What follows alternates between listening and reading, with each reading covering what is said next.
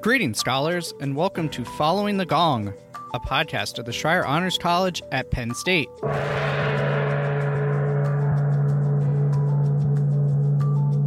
Following the Gong takes you inside conversations with our scholar alumni to hear their stories so you can gain career and life advice and expand your professional network. You can hear the true breadth of how scholar alumni have gone on to shape the world after they rang the gong and graduated with honors, and learn from their experiences so you can use their insights in your own journey. This show is proudly sponsored by the Scholar Alumni Society, a constituent group of the Penn State Alumni Association. I'm your host, Sean Goheen, class of 2011 and college staff member. If this is your first time joining us, welcome. If you're a regular listener, welcome back.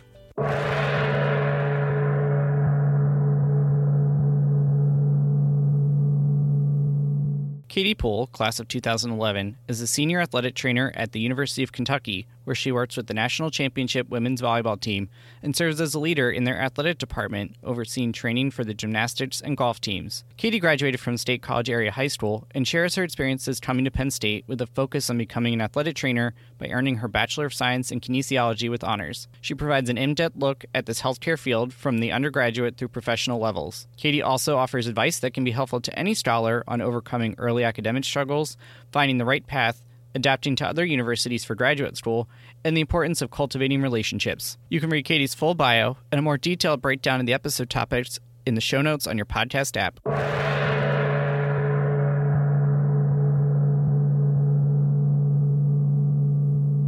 Joining me here today from historic Memorial Coliseum in the heart of the Bluegrass is my friend and national championship winning athletic trainer, Katie Poole. Katie, thanks for coming on. Before we get into athletic training and your days in Royal Blue, though, I want to start, of course, with your time in Navy Blue at Penn State.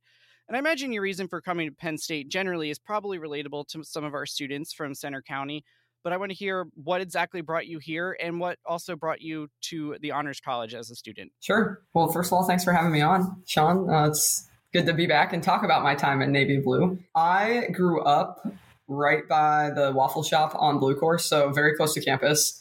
Um, so Penn State was really in my blood from the get go. I looked at some other colleges senior year of high school but didn't consider any of them seriously. It's, Penn State was sort of always a given for me. Um, what was not always a given for me was even applying or thinking about Schreyer. Um, I had a good friend in the grade above me who asked about it when we were talking about college applications, and I laughed at her. And then I went and asked my parents, "Hey, should I think about applying to Schreyer? And they kind of laughed too. And I went and asked my guidance counselor, and they kind of said, well, maybe, but we don't know. Um, obviously, being from State High, a ton of people there applied to Schreyer as well, many of whom had far better grades than I did in high school and significantly better SAT scores than I did. But thankfully, my friend was persistent and sort of convinced me. And I said, well, what the heck? I'll give it a try. And I got accepted. And I have thought about that a lot since then because especially now that I work with college age people, just about the power of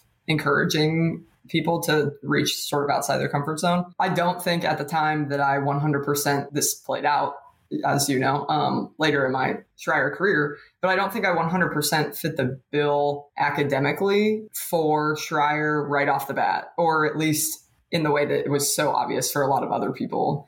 Um, I think I really fit the bill again, being reflective of what it is that they were probably looking for for the, you know, being engaged in my community and learning and serving and uh, helping others. So more from a fit standpoint, I think that was sort of my niche and what sort of helped me get in thankfully I did. And thankfully that friend was persistent. Shout out to Bonnie Pedlow if she's listening to the podcast. And so, yeah, Atherton Hall, there I was. And Katie, you had mentioned uh, before the show that obviously you've gone on, you've been very successful. You graduated with honors. You wouldn't be on this podcast if you hadn't, but your first year was a little rough. Could you talk about that experience? Because I think there's a pressure for scholars to just do everything and I have to have the 4.0. And that's not true. You can mess up a little bit along the way and still read rebound. Can you talk about your experience with yeah, that? Yeah, absolutely. So I think, I guess I should clarify one other point from my previous story is that my grades weren't bad necessarily coming out of high school. I just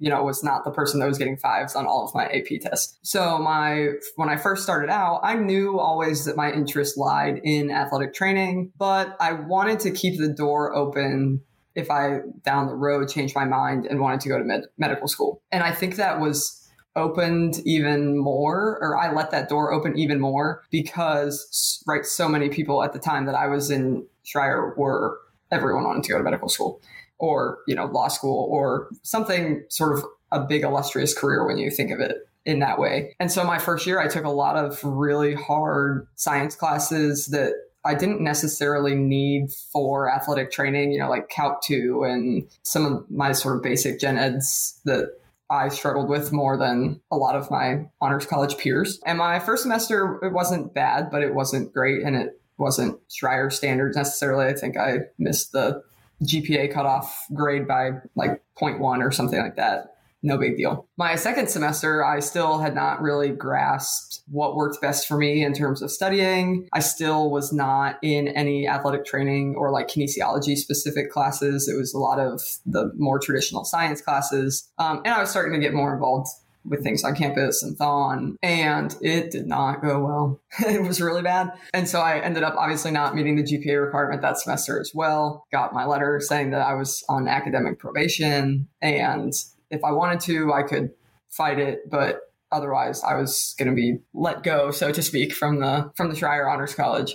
And so I thankfully went and worked with Judy Osment, who was a savior, and she and I sort of talked through a lot of things. I wrote my appeal, and she sort of walked me through it. And that next, I took a few summer classes, gen ed, English, and things like that. But that next fall, once I really got into like okay, these now I'm in kines classes, I'm in some athletic training classes. This is a lot more applicable and makes a lot more sense to me in my brain.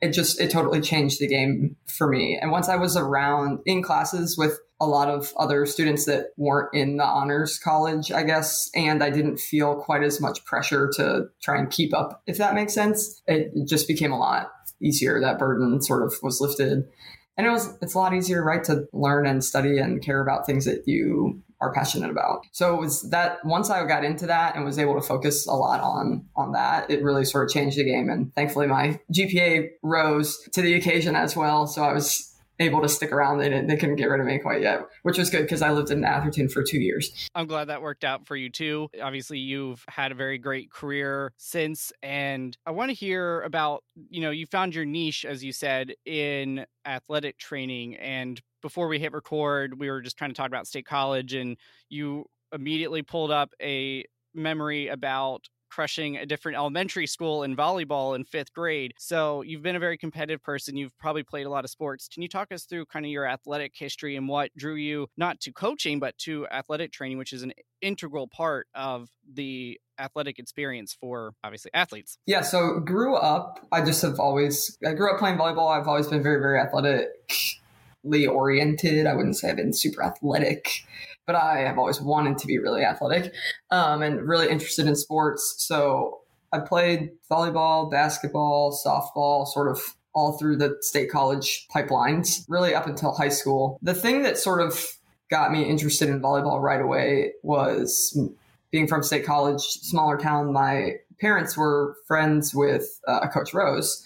So my mom took me to a volleyball game once when I was seven, was hooked, coach was nice enough to be like, oh, just bring her by practice sometime. So one day after elementary school, my mom and I go, we walk into South Gym at Rec Hall, and coach was like, yeah, just come hang out at practice whenever you want to. And so from that point on, once or twice a week after school, I would, instead of going to the YMCA, I would go to Rec Hall and I would run around the gym and shag volleyballs and interact with the team. And it really just sort of, I mean, from that point on, I have been hooked on the sport ever since. I became interested in athletic training through a combination of things. One, when I was at these practices, one of the people that was always in the gym was Dan Eck, who at the time was the athletic trainer for uh, Penn State's volleyball team. So I just talked to him a bunch growing up and knew what he did, and he got to go to volleyball practice every day. How cool was that? So it became interesting to me from that standpoint. And then in high school, I not only continued my volleyball career, but I really, my injury career really took off. So tore my ACL, had some shoulder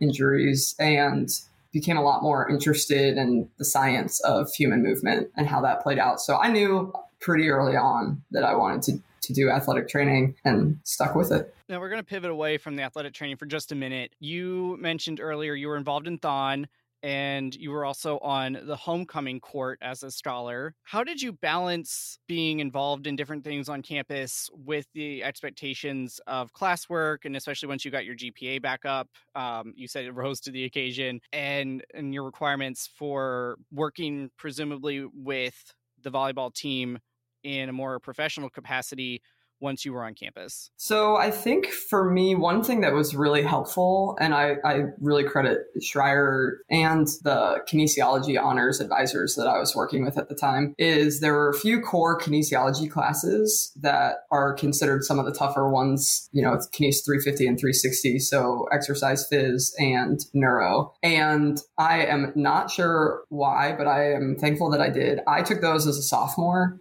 and most athletic training students at the time were waiting until their senior year to take those.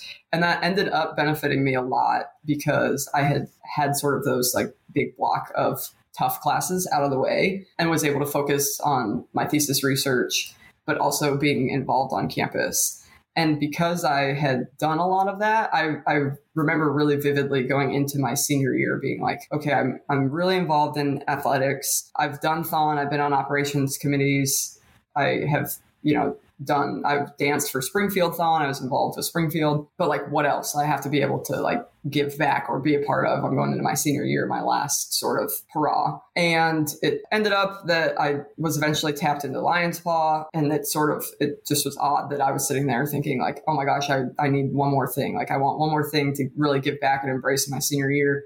And that sort of worked out. And the reason I bring it up is that was how I got sort of involved with homecoming, the people aspect of it. Um, obviously, court was a whole other process, but that sort of opened my eyes to all these organizations on campus that I wasn't super familiar with. So yeah, I'm sure that there were times where my athletic training people felt I was not doing a good job of balancing all of my extracurriculars. But really for me, especially senior year, it was just about embracing everything that Penn State had to offer and you get into the groove, you know, okay, here I am with my research. I feel like I'm in a good place with that. Here I am with my athletic obligations. And like, I just want to spend any and all free time that I have t- making the most of my last couple months at Penn State. You're not the first guest on here to emphasize, you know, you're only a college student once. Enjoy what you have at Happy Valley or in at Behrend or in Abington or Middletown or wherever your campus is at. So enjoy enjoy that time because you don't get it back. Now, you mentioned being involved in athletics correct me if I'm wrong, you were essentially like a student trainer. How did you get involved in that? And what advice would you have for students who want to get involved with volleyball or any of the other 30 varsity teams or countless club and IM opportunities that we have here at University Park? So, the way that it was structured when I went, and athletic training recently has undergone sort of a giant shift in how they are certified. But for us old people who got certified, um, before this shift happened, it has recently shifted to an entry level master's to become certified. When I was an undergrad, you took the certification exam at the end of undergrad. So the way it was structured at that point was you took an intro to athletic training class and they would assign you not necessarily a certain team, but a certain athletic training room. So in Rec Hall in East area at the Bryce Jordan Center with, and you would work with all of the teams in that area and you would sort of get exposed to the athletic training room. And it really is twofold. One, it helps them see, hey, can this person cut it? Do they show up on time? Are they willing to do what we're asking them to do? But it also helps you see, is this what I want to do? You know, if they're telling you to be at the Bryce Jordan Center at 6 a.m. to help set up for practice or 5:30 a.m. to help set up for a 6 a.m. practice, it can weed some people out if you don't want that. So you do that for about a semester and you just get exposed to a lot of other aspects, I guess, of the athletic department. Once you were accepted into the program, you got assigned a team and you were with that team for the semester. So not just a an athletic training room, but a, a, specific team, which allows you to integrate, I guess, a little more with each team and what they've got going on. So um, I worked with soccer. I worked with um, women's lacrosse was an awesome opportunity for me, and then obviously men's and women's volleyball. And because of relationships that I had established with you know women's volleyball previously but also i happened to be assigned to them my first semester in the program and even with you know women's lacrosse later on those people always left the door open for me to go back so if i wanted you know extra experience with something or you know i was with baseball and their hours were a little more flexible on days that women's lacrosse was playing. I could always just go and help out some more. And at that point, I just wanted to be exposed to and learn as much as I could. So I took advantage of that. And it sounds like you built relationships with the staffs there on those different teams and that's what helped keep those doors open. Is that is that fair to say? Yeah 100% i still keep in contact with the Hohenshelt family. Uh, tara was an assistant for the women's lacrosse team when i was there. Dennis was an assistant for volleyball so i, I knew them through that. They left Penn State for a little bit and then they came back to Penn State for a little bit. And Tara, I think now is coaching high school lacrosse. And people always think that I know that family really well because of, of Dennis, which is true, but it's also because of relationship that I built with Tara through women's lacrosse. And I think especially, I mean, in life, yes, but especially in athletics, relationships make all of the difference. You know, if you are able to invest in people, other people as much as you are in yourself, then it benefits you a lot in the long run. I think that was some really solid advice that Katie just shared there. So make sure, probably, if you don't take anything else from this conversation, that might be one of the things you want to take. But obviously, keep listening because there's a lot more to talk about here. And one of the things to talk about, Katie, is the thesis. You've mentioned it a couple times, and you shared what your topic was. Did that come from your practical experiences with the different athletic teams here? Yes, definitely. So I, it was very specific. I am quite positive that I was the only scholar, at least at the time, writing about different knee taping techniques. But yeah, they I worked in the athletic training sports medicine research lab and I worked with uh, John Vairo, who is still still there and does a lot of really good work. And yeah, it came from the clinical side of you know, you see all these athletes and a lot of them have knee pain and there are some traditional ways of, of taping the knee. And at the time, Kinesio tape or K tape or rock tape or whatever brands you want to use, but that everybody knows it's got all the funky designs and that sort of thing was really sort of coming up, but there wasn't a lot of research on it. And what it actually did, the tape for people who haven't seen it is it feels almost fabricy. So it doesn't move or manipulate a joint in the way that a lot of other traditional tapings do. And so we wanted to take a look at it. So we we looked at that and its effect on pain when we had people do certain tasks. And there was another uh, scholar there who was looking at uh, muscle activation, I believe, of their quad during the same thing. So yeah, it was interesting. And I'm sure that the results from that are probably something you still use to this day, I imagine. Yes, we and you know, people are curious and they should be curious about their healthcare. So when we use kinesio tape in a clinical setting now, people always say, Well, what does this do? And I don't think that they're quite prepared for the litany of response that I give them because little do they know I've written a whole thesis about it. But yeah, it has benefited me over and over again just to to have that knowledge. I was glad that I picked a research topic that translated so closely with what I actually do on a day to day basis. That's a common theme here on the show, in addition to relationships, is with the thesis. It, typically, I've heard I've had a few faults who are like, I want to pick something completely different just to get a different experience. But a lot of faults, like you, Katie, say, you know, you've got to be passionate about it because it can be a grind getting through that process. So if it's something useful to you, something you care about, makes it a lot easier. Yes, which is also relatable to grad school. Uh, you went to grad school for something that I, don't want to say it's like a traditional grad program in that you're probably not going to go for a PhD eventually in, in this field. It's also not an MBA or JD or an MD like those professional degrees are. Can you tell us about that search process of how you went about looking at grad schools and even to decide that you wanted to go to grad school? Because now it sounds like you have to, but at the time you didn't have to. Can you talk about that? So, yeah, you're right. Now you have to go to grad school to be a certified athletic trainer to be able to sit for the certification exam. At the time, you did not have to, but something that I knew that I was interested in, and I think that Schreyer really instilled in me was just this I wanted to keep learning, and I actually liked the research there were a lot of days I did not like the research process, but I, I liked it. I liked having a question and you know trying to find an answer for it. So when I looked at grad schools, I only picked grad schools that I knew would make me have to write another thesis. I do not know why I did that to myself, but I did. And really three three schools sort of emerged for being well known for giving a high level like power 5 clinical experience and also a really high level research intensive graduate program. And those were UNC, UVA, and UK. And I was signed, sealed, delivered going to UVA. I had talked to their program director. I really liked them. Um, I knew that they had the chance to have an opening for a graduate assistant to work specifically with volleyball. And that was sort of what I wanted to do, obviously. And their program was only a year. So I was like, let's do it. That's going to be great. Um, and I got a call from Dr. Carl Mattacola, who is at uh, UNC Greensboro now, but at the time was the program director at UK. And he um, he was like, "Well, just come visit, come on down, uh, see if you like it." And I did, and I did really like it, and I found myself more curious about it. It felt, and you can attest to this, Sean, because you spent some time in Lexington, but it felt kind of like a bigger version of State College. It's not big and overwhelming, but is bigger than State College. Um, but it just it felt homey, and yeah, so I just like totally pivoted and called UVA and was like, "Hey, I actually think I'm not going to come. I'm going to go to the University of Kentucky instead."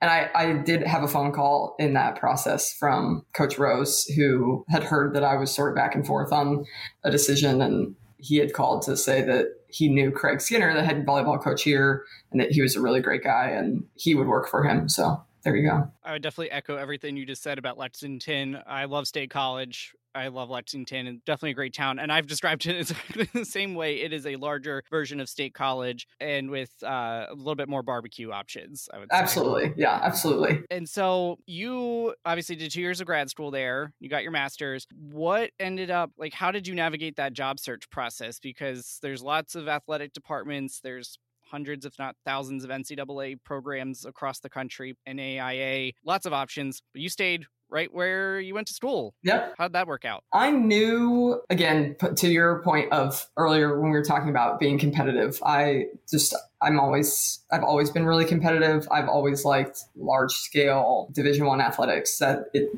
is motivating for me as a clinician to constantly be trying to get better and make my team uh, better in the way that I'm able to do that. And it just, it's a motivating environment, really, because everybody is kind of wired that way. Like, okay, how do we be the best? How do we be the best? So I knew that that was sort of the environment that I wanted to be in. Obviously, the volleyball piece was important to me as well. And I happen to, part of this is fortune, part of this goes back to investing in people and relationships, but I got a little bit lucky with timing because as I was graduating from grad school, you started to see this shift where a lot of bigger athletic departments we're transitioning from graduate assistant athletic trainers that will be in charge of their teams to okay now our next step is providing a lot of these especially olympic sports their own full-time athletic trainer who is hopefully around for more than just a year or two and is able to devote more of their time to this specific whatever specific sport it is. You see it in volleyball you've seen it a lot um, in gymnastics soccer. So there's just been a lot of growth in the profession in that way. So i got a little fortunate with timing that kentucky was looking to make that tradition right as I was graduating and finishing up my assistantship. And I just had really invested in Kentucky volleyball and the Kentucky athletic department and bought into the athletic department and their vision and those people and also uh, Craig and what he was trying to build with Kentucky volleyball. That was super exciting for me. You know, Penn State won the national championship my four years in college. So I came from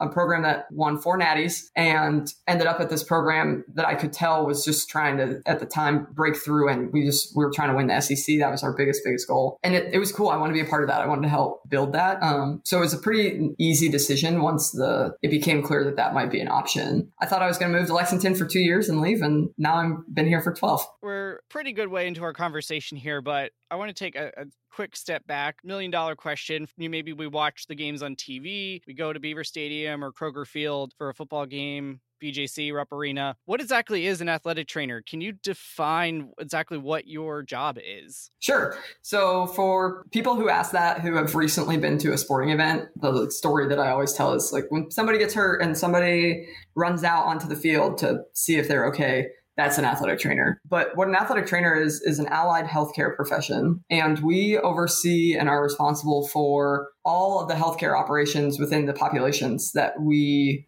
work with, especially if you're a collegiate athletic trainer, whether that's in the D2, D3, D1 setting. So we work on the prevention, the assessment, the rehabilitation of musculoskeletal injuries, and your experiences and I guess expertise can differ depending on the setting that you're in. Athletic training is growing a lot as a profession. People are starting to realize the value of athletic trainers and the knowledge base that we have. So their Toyota is a really good example. They employ athletic trainers to come in and they look at the ergonomics and biomechanics of what they're asking their factory workers to do. So you can have athletic trainers in a lot of different settings because the knowledge base is so applicable, right? everybody wants to feel good while they're doing what they do to make money or play a sport or whatever it is. So yeah, it's an it's an allied healthcare profession. We are in no way related to physical training. I think that's the number one probably misconception is you say you're an athletic trainer and people are like, oh, you must be in such good shape. I can assure you that I am not.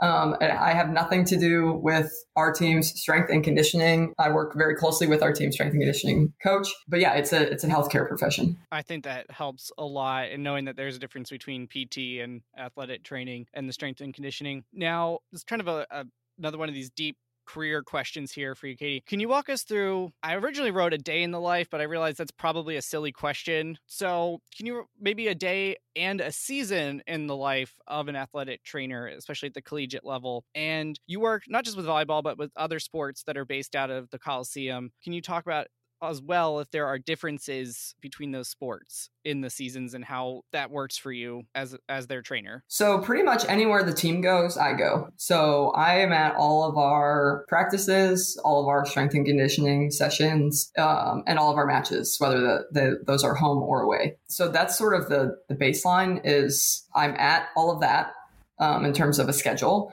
And then the rest of the schedule really depends on class schedules on if somebody gets hurt, sort of what we've got going on if an athlete has just had surgery. So if we have an athlete who is working through a relatively minor injury, I may have them come in in the morning, do some rehab and some treatment before they go on their way to class. I might go to the doctor with another athlete who got hurt maybe the day before in practice or has something going on and then come back about an hour, hour and a half before practice We'll do pre practice treatments, try and uh, get the team ready to play, tape their ankles, all that kind of thing. And then during practice, I'm in the gym, just sort of watching how people are moving, shotting volleyballs, but also trying to get a feel for what we're doing in practice that day, the volume, and how can I then on the back end of practice go about setting up recovery for our team. So I work really closely with our strength and conditioning coach. I work really closely with our nutritionists and then obviously under the supervision of our team physicians and just sort of think about what can I do to maximize how our team feels so that they ultimately can play their best? And I'd say where this has grown the most is we also are their first step of contact for um, mental health as well for a lot of a lot of teams and a lot of athletes. I tell recruits when I meet with them, I tell our athletes at the beginning of every season, my goal is for you to feel the best that you can mentally, physically, emotionally. So we're sort of there for first stop. So when you're an 18 year old kid and you're in college and you wake up for the first time and you don't feel well, nine out of 10 people call their mom to probably be like, what do I do now? And I would say the one out of 10 are collegiate athletes who call me and say, what now what? So yeah, I sort of work through that journey with them. And then senior year, hopefully, I've helped people realize that they need to take some ownership of their healthcare and help them transition to the real world. That's really, really helpful to hear. I didn't realize about the mental health, and that's great about that transitioning out because, especially in the sports that you work with, probably not a lot of them are turning pro, even at a, a really good program like yours and at Penn State. Not many people are playing volleyball professionally, so it's good to be able to take that and that learning there too. So it's also an education educational role that you have. Now, correct me if I'm wrong, you have the women's gymnastics team and one other team. Do you see differences across the sports and how that works? Yeah, I have some. I've been involved with gymnastics and the golf team since I've been here. Right now, it's just sort of in an oversight role because, like I said, they Olympic sports has sort of expanded, so they've hired their their own uh, full time athletic trainer as well. So it's sort of been supervisory the last few years. I think the biggest difference, other than schedule, because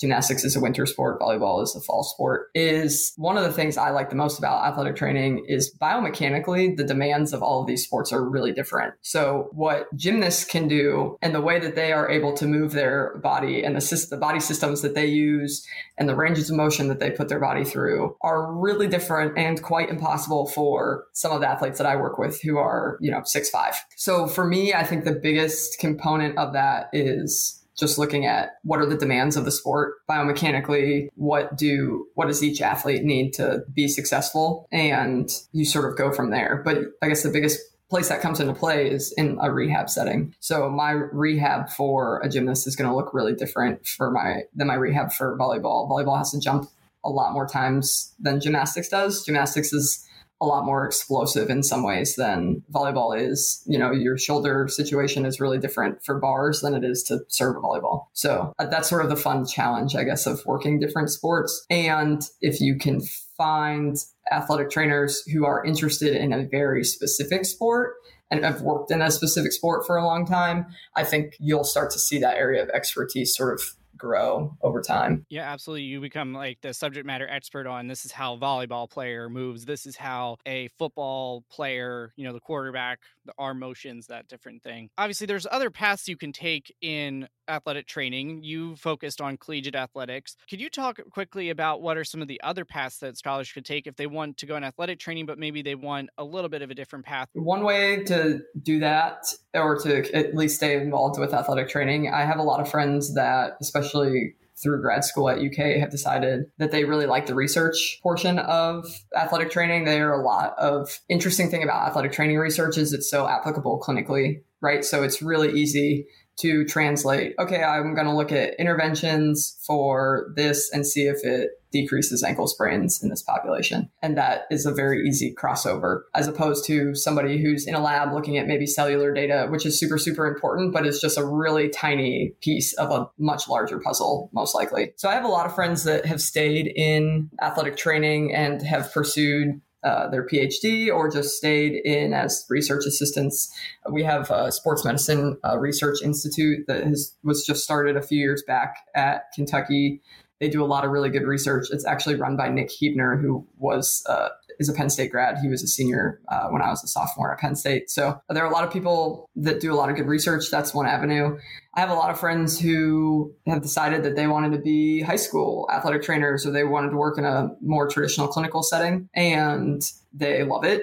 Their hours are a little bit different than than mine. Um, they probably have to deal with a few more parents than I have to to deal with, but they get a variety of sports. You know, I'm volleyball pretty much all the time, 24 7, and they get to work with a different age group. They get to work with different sports. So the value of athletic training is starting, like I said earlier, to be noticed a lot more across the board. And there are a lot of really cool and interesting and unique opportunities for athletic training. So you really can can do anything you want with it. That is awesome. Now going back specifically to the collegiate space here, Katie, anyone who even is tangentially aware of sports headlines know that coaches in particular come and go all the time. You know, this coach is on the hot seat, yada, yada. Especially, you know, there's assistant coaches and, and graduate assistants. What is it like for you as a trainer? And how do you adapt to working with new coaches and other athletic staff that come and go that could be helpful for students, you know, navigating new bosses or new team members in any job? I think one of the most unique things about Kentucky, and we just talked about this, we have had a lot of longevity in our coaches at Kentucky a lot more than a lot of other places.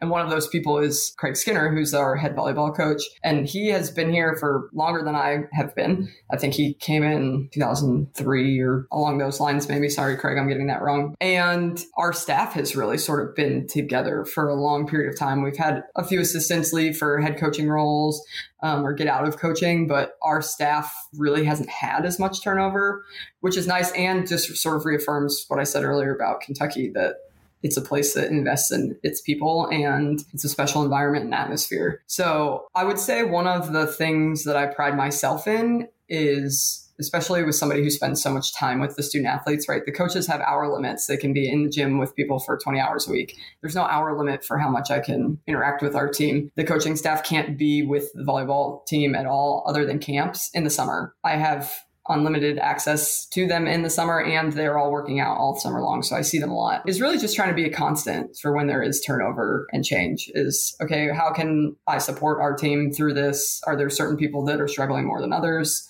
with the change and then being adaptable in my style and for what they need from me, the coaching staff, but then also being able to support the people that I serve, which are student athletes. We're recording this in August, uh, so the season's not quite underway yet. When uh, at the time recording, it'll be well underway by the time you're listening to this. Normal years, you probably have a good routine, but one thing that could not have expected because no one did was a global pandemic. Obviously, your role, you are right up working on people, your on your student athletes. You talked about taping ankles and knees and wrists. How did that affect your work and how have you adjusted back as it seems to move in I'm not any kind of epidemiologist, but it seems like we're moving to an endemic phase and, and slowly getting back to some sense of normal. Talk about how COVID impacted your personal career, eh, work, and, and the broader athletic training field. Yeah, um, it was a nightmare, um, to put it frankly. So I think, I mean, obviously the pandemic affected a lot of people in a lot of ways, and it was incredibly difficult for healthcare workers across the board, whether that was physical therapists who maybe had to take some time off work because their clinics were shutting down, to doctors and nurses who were incredibly overworked in larger settings.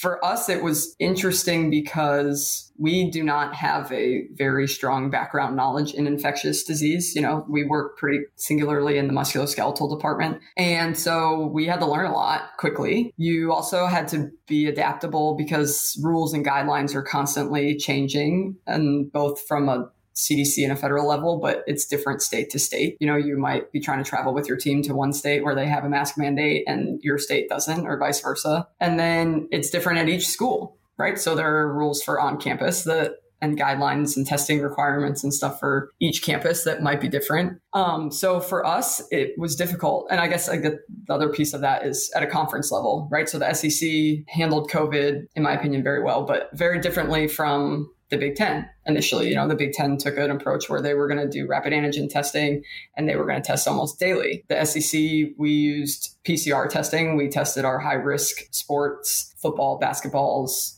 volleyball. Um, I believe the soccer's were included in that three times a week.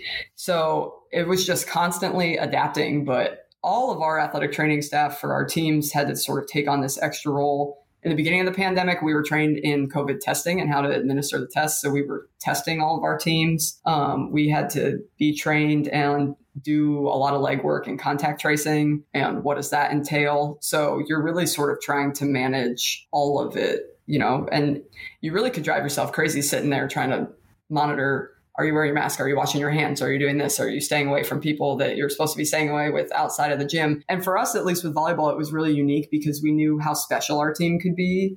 And so there was sort of an added pressure of, we know that this team could be really good this year. We just need the chance to play. So it was sort of an added pressure I guess, from athletic training in that sense for anybody whose team was at a high level and trying to function at a high level. For me personally and my career path, it took a little bit of an additional twist because the first weekend, the SEC used a um, third party testing uh, group so that every school was using the same testing group. Nobody could say, like, well, Alabama's testers don't swab the same way that Kentucky's do or whatever. And we worked with them for about one week. And my boss called me and he turned it over to me and he said, You're going to run this and you're going to be in charge of our COVID operation.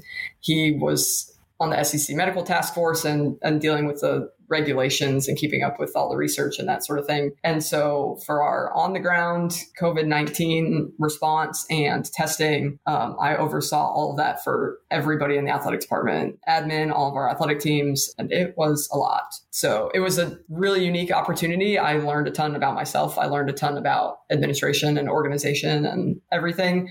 I'm not sad that it has ended um, and that we are transitioning to an endemic phase, but it affected athletic training substantially. And then on top of that, sort of that extra layer of responsibility that I was given, it certainly affected my last two years quite heavily. Well, I think you have a great answer to, well, tell me about a, a time that you had to solve a big problem.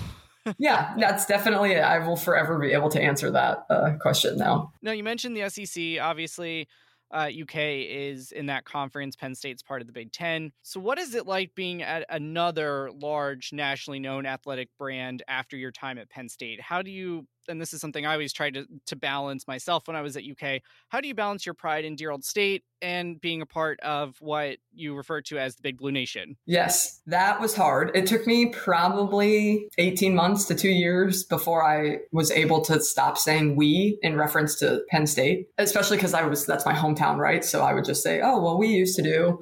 And somebody would always say Penn State. And I'm like, yes, sorry. Penn State used to do. So before I was able to think of myself as we UK, um, the passion of the fan bases, I think, is similar. And it's one of the things that I love about it is it's just the environment and the love and the loyalty for both of those schools is so similar that the feeling of that is so similar to me that I, I love it. It's it's part of what keeps me in collegiate athletics. Um, when I got here, like I said, Penn State had just come off of four volleyball national championships. So I did not share my undying love for Penn State volleyball quite as much as I probably was used to because nobody wanted to hear about. At that point, you know, they're like a dynasty. It's like Patriots football. People are sick of hearing about them. Um, so I didn't talk a ton about that. Um, I was able to brag about Penn State football quite a bit. Um, because at the time Kentucky football was yikes. They are now, of course, since on the up and up, my worst nightmares happened when they played each other in the Citrus Bowl or whatever a few years ago. So it's been fun. I haven't had too many issues where things have overlapped with each other. Yeah, it's been it's been fun. The shades of blue are, just a little bit different. Everybody has a undergrad institution and most people are proud of it. And so it's just part of what makes working in college athletics fun is there's got to be a little trash talk, right? It's not college athletics if there's not. So, you know, I asked that question because so many of our scholars go on to grad programs generally at other institutions like Ohio State and Michigan and Northwestern and some of our other rival institutions. And so, you know, that's always kind of an interesting dynamic to have is like, okay, I'm at this other place and I used to cheer against them, but especially you being in athletics. Yes. One of our, one of my good friends here is from, she went to undergrad at Ohio State and is from Ohio. So she and I go back and forth pretty heatedly during football season, especially. But yeah, it's you know, it's part of it. I don't wear any Penn State clothing in our athletics facilities. I usually save those for the off days or around my house. But other than that, it hasn't been too difficult. Except for that Citrus Bowl day, that was that was a rough day in my household. I'm sure it was for you too, with you and your friends and family. I, I stayed alone in my house that day. I had chances to go to the game. I had groups of friends in Lexington that were watching, and I thought it is best for everyone if I just watch this game alone on my couch. So that is what I did. Now, practical question here for students what skills or experiences could they any students be looking to get now if they want to pursue a career in athletic training? Now we may have already covered this with the question about some of the clinical experiences but is there anything else that they could be doing besides those classes and internships? Don't be afraid to email people that you think have a job that you're interested in. And I guess that really goes for anybody. But in athletic training, if you say, let's say I want to be a football athletic trainer or basketball athletic trainer, find local ones. Maybe they're Penn State affiliated, maybe it's at a high school, and ask if you can job shadow and just go and see what it's about to A, make sure that it's something you want to do, but B, you just get exposed to a lot of different uh, sports and people and styles of athletic training. So, from a clinical standpoint, I think just exposure to as many different things as you can. Athletic training is a healthcare profession. My job is to make my team feel the best that they can so that they can play the best that they can. That's really hard to do if you are not people centric and not willing to do everything in your power to help other people.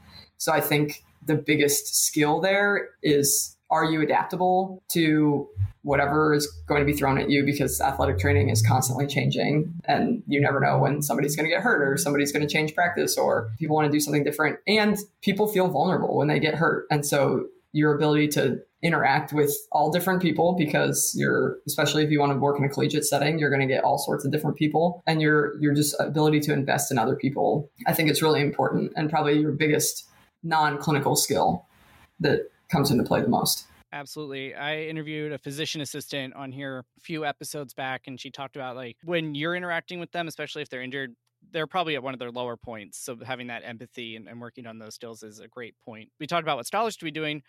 If you're actually an athletic trainer, what does professional development look like for you? Because the science is probably constantly being updated. Yep, constantly. So athletic training has continuing ed class. Uh, continuing education requirements similar to any other uh, healthcare profession. So there are a lot of different national conferences. Um, you can go to the National Convention for Athletic Training. You can go to a Collegiate Athletic Trainers Society. They've got professional football athletic trainers societies. There are athletic tr- training societies in every state. So you can do a lot of professional development through those. And then to your point, the science is constantly evolving. Everyone's looking for ways to feel better faster. And so I think you've seen this a lot, especially in like soft tissue. People are starting to get a lot more into myofascial decompression or cupping or some sort of instrument assisted assisted soft tissue mobilization like a Graston or scraping tool, um, dry needling, that sort of thing. And just constantly trying to learn okay what are some tools in my toolbox that i can continue to add? You know if you can add one a year by the time you've been doing this for 10 years you've got a pretty good set of tools at your disposal to to help people. If one thing works for somebody it might not work for somebody else and you've got other options. And then taking care of yourself last question that's very specific to athletic training here. How do you balance or f- try to find balance during a season, especially for a sport where you're traveling for midweek matches and you've got early morning practices, late night sessions? How do you f- even try to find some sense of balance during during a season when you are focused on one specific sport? Um, I think you have to be able to make the most of the t- little time that you have and find things that you like to do. So for me, I really like to cook. I love to listen to music. Um, I collect vinyl records. So I like to do those little tiny things if I have a chance to. Um, one of the benefits of working in athletics is you're typically around a group of people that also like to work out. And so for me, I feel a lot better. I feel clearer mentally if it's a day that I'm able to get a workout in. The downside of athletic training in a lot of people's minds is that it's not a traditional nine to five. I think you can also turn that into a positive because it's not a traditional nine to five. The hours are so scattered sometimes and so demanding at other times that it is not uncommon for any of our athletic training staff to leave at 11 a.m. and say, "Oh, I'm going to go work out for an hour," and you know that's not something that a lot of people can do with their job is leave in the middle of what most people would consider workday. But if your team practiced at 6 a.m., then you might be done by 11 a.m. I think just trying to make the most of whatever time you have available to you and find little things that keep you grounded. That is great advice. And finally, here, Katie, here's a chance for you to brag a little bit, as we alluded to in the introduction. What would you say is your biggest success to date? Definitely winning the national championship. Obviously, in collegiate athletics, that's the goal for any team at the end of the year. Uh, I alluded to it a little bit early on, but we knew going into 2020 that our team was really special and had all the pieces to do that. We won the SEC for the first time in a really long time back in 2017. And we just felt like since that year, we had been building and been building and sort of knocking on the door. We knew we had the team to do it in 2020, which was part of the reason the pandemic really affected us because it was like we have worked so hard for this. And now we're looking at a time when we might not even be able to play. They might not even give us a chance to play. So for us, obviously winning the national championship was incredibly special um, and was the biggest accomplishment to do it in a pandemic year. Technically, are the 2020 national champions, but we won it in April because they moved all the fall championships to the spring. So our season was a year long. We battled with COVID and a lot of other stuff. So that is certainly the biggest accomplishment. It would be anyway, but to do it in a pandemic year, it was really pretty significant. Absolutely. I would imagine at UK, you probably have three goals throughout the season, right? Beat U of L. Yes. Win the SEC. Yes. Win the Natty. And, Absolutely. And your senior class that year, if I'm right, didn't not win the SEC. That's yes, they graduated with four SEC championships and a national championship, so not too shabby. No, not at all. Definitely reminds you of the the Penn State dynasty you were alluding to earlier from the from our time in school. Absolutely, yeah, and we were the first SEC team. Volleyball was the only NCAA championship of the sports that the SEC sponsors that had not ever won. So we were the first team in the SEC also to ever win the volleyball national championship, which was kind of fun because you watched Florida, you know, just dominate the league for so so long. So it was a little fun to sneak in there before them. And for those of you who obviously are Big Ten more familiar with, UK UF is certainly a pretty big rivalry in many a sport. Uh, so I'm sure that probably felt pretty good too. But on the flip side, Katie, what would you say was your biggest transformational learning moment in your career so far and what you learned from that? I think definitely the pandemic. I mean, it's an easy answer, and we talked about that a little bit, but I just, you had to take a total step back. You couldn't plan ahead for anything because things were constantly changing. So it just forced you to develop adaptability to a lot of different scenarios because you you know you sort of had all these what if scenarios in the back of your head and you would try and make plans for them and then something would come along and ruin everything that you had planned. So i think that's probably where i learned the most over the course of the last two years. I was certainly the most tired that i have been in my career throughout the last two years as well but definitely the area of of learning the most and the most growth probably for me. Speaking of learning and growing, how do you approach mentorship both as a mentor and as a mentee? I think as a mentee, the biggest thing is just continue to ask questions. Don't be afraid to sound dumb. Don't be afraid to put yourself in a room where you feel like you maybe don't necessarily belong because you're going to learn the most that way. and You only grow when you're uncomfortable. So don't be afraid to to get involved and be around and ask a lot of questions. From a mentorship perspective, I think, you know, the, the people aspect is important, getting to know the people that you work with. It can be really specific to hey, this is how I operate clinically as a volleyball athletic trainer, and these are some things that have helped me. But I also think a piece of it is the your non-clinical skills, your empathy, your adaptability, and and working through a lot of that as well. So just trying to make yourself available and be as transparent and open as you can. You got to like what you do, but the end game also is to grow your profession, right? And to hopefully you're adding into something that will be sustained once you're done doing it. So, how do you leave athletic training in better hands than you found it? You've mentioned quite a few folks throughout our conversation today, but is there any other professors or friends from your days here at University Park that you wanted to give a shout out to? I have to, I mean, I, I mentioned uh, Judy Osment on the front end, so I have to give a shout out to her because she worked through a lot of my academic probation issues with me my first year. And it was helpful that I felt like I, not everybody in the honors college had given up on me so to speak. Um, it was nice to feel like I had somebody in my corner. So she's certainly one. Dr. John Vairo, Johnny B, kinesiology is a big one for me. I was fortunate. My high school athletic trainer, uh, Allison Krajewski, was also an adjunct professor at Penn State in athletic training. So she and I have worked together a lot. Uh, we still keep in really close contact. So those are probably three of, I guess, the biggest players, so to speak, in certainly my academic journey. And I think you touched on something really important there. You know, you took the effort to reach out to Dr. Osmond, who uh, was on the staff at the time. Come talk to us who are here now. You know, if you're experiencing a, a challenge or a problem, come talk to us here in Atherton or Simmons or, or, you know book a time online with us if you're at a campus or on a different part of University Park and you don't want to walk over from say West Halls but come talk to us in some form or fashion and we can try to help you like some of our past staff helped Katie when um, she needed it as we're wrapping up do you have a last piece of advice that you wanted to share for students generally for potential athletic trainers that you really wanted to share, but just didn't come up in our conversation on its own? Yeah, um, I think, and we, I've, I know I've touched on pieces of this, but for any of my Ted Lasso fans out there, um, highly recommend if you don't watch it. But Ted Lasso on Apple TV, shout out. Our assistant coach just hung up a quote in his office earlier this week, and it reminded me of it. But it says, "Be curious, not judgmental." And when it boils down to it, I think one that makes you the best that you can be, whether it's clinically as an athletic trainer, whether it's as a doctor, whether it's as a lawyer, right?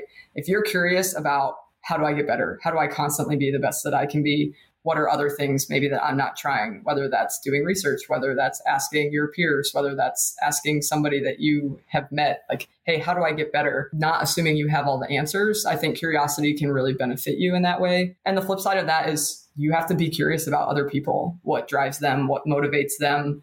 Um, you really cannot do many things in this world on your own.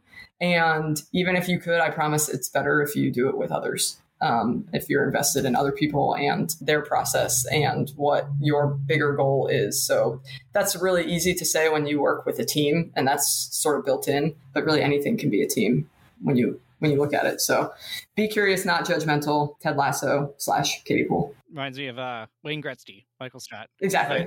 definitely check out Ted Lasso. This is not sponsored. We're not being paid to recommend it, but a great show. Uh, if you have access to Apple TV, uh, Katie and I both recommend that. Now, if a scholar wanted to reach out to you and pick your brain on any of the different things we've talked about today, from your involvement on campus to athletic training to going to an SEC school, how can they connect with you? Um, the easiest way is probably honestly through direct message on either uh, Twitter or Instagram.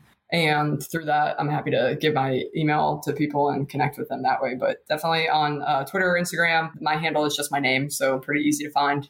Katie with a Y, Poole with an E. Yeah, on either of those those ways, and I will do my best to get back to you. And finally, as a tradition here, if you were a flavor of Berkey Creamery ice cream, not your favorite, but if you were a flavor, which would you be? And most importantly, as a scholar alum, why would you be that flavor? So I did a deep dive into all of the flavors that you sent me, Sean, to try to prepare for this. And it sounds like, first of all, There are a lot more than when I left. It is my favorite, but I think I would be it anyway. Peanut butter swirl. It's just a timeless classic. Um, you get a little bit of sweet, a little bit of salty. I tend to be a, a little quick witted and can, you know, throw some zingers at you. So, you know, you might get a giant mouthful of peanut butter and it might be a little salty, but it evens out eventually. You get a, a little hug from the, the sweetness of the vanilla. So peanut butter swirl, that's it for me. There is no other flavor. I talk about it at nauseum probably to the people here in Lexington. That is a great choice. I was a little surprised you didn't go with the Russ Rose flavor, but I think you had a very good rationale for the one that you picked, and you certainly did your homework just like a scholar. So I appreciate that. Both both are good flavors. Well, thank you for joining me here today, Katie, national championship winning athletic trainer at the University of Kentucky for their women's volleyball program shameless plug, go state as well. But good luck in your season. When you're hearing this, we'll be deep into conference play for both Penn State and Kentucky, respectively, at the time of airing. But good luck on your season. And thank you so much for joining us and sharing all of your advice here today on Following the Gong. Yeah, thanks, Sean. Thanks for having me.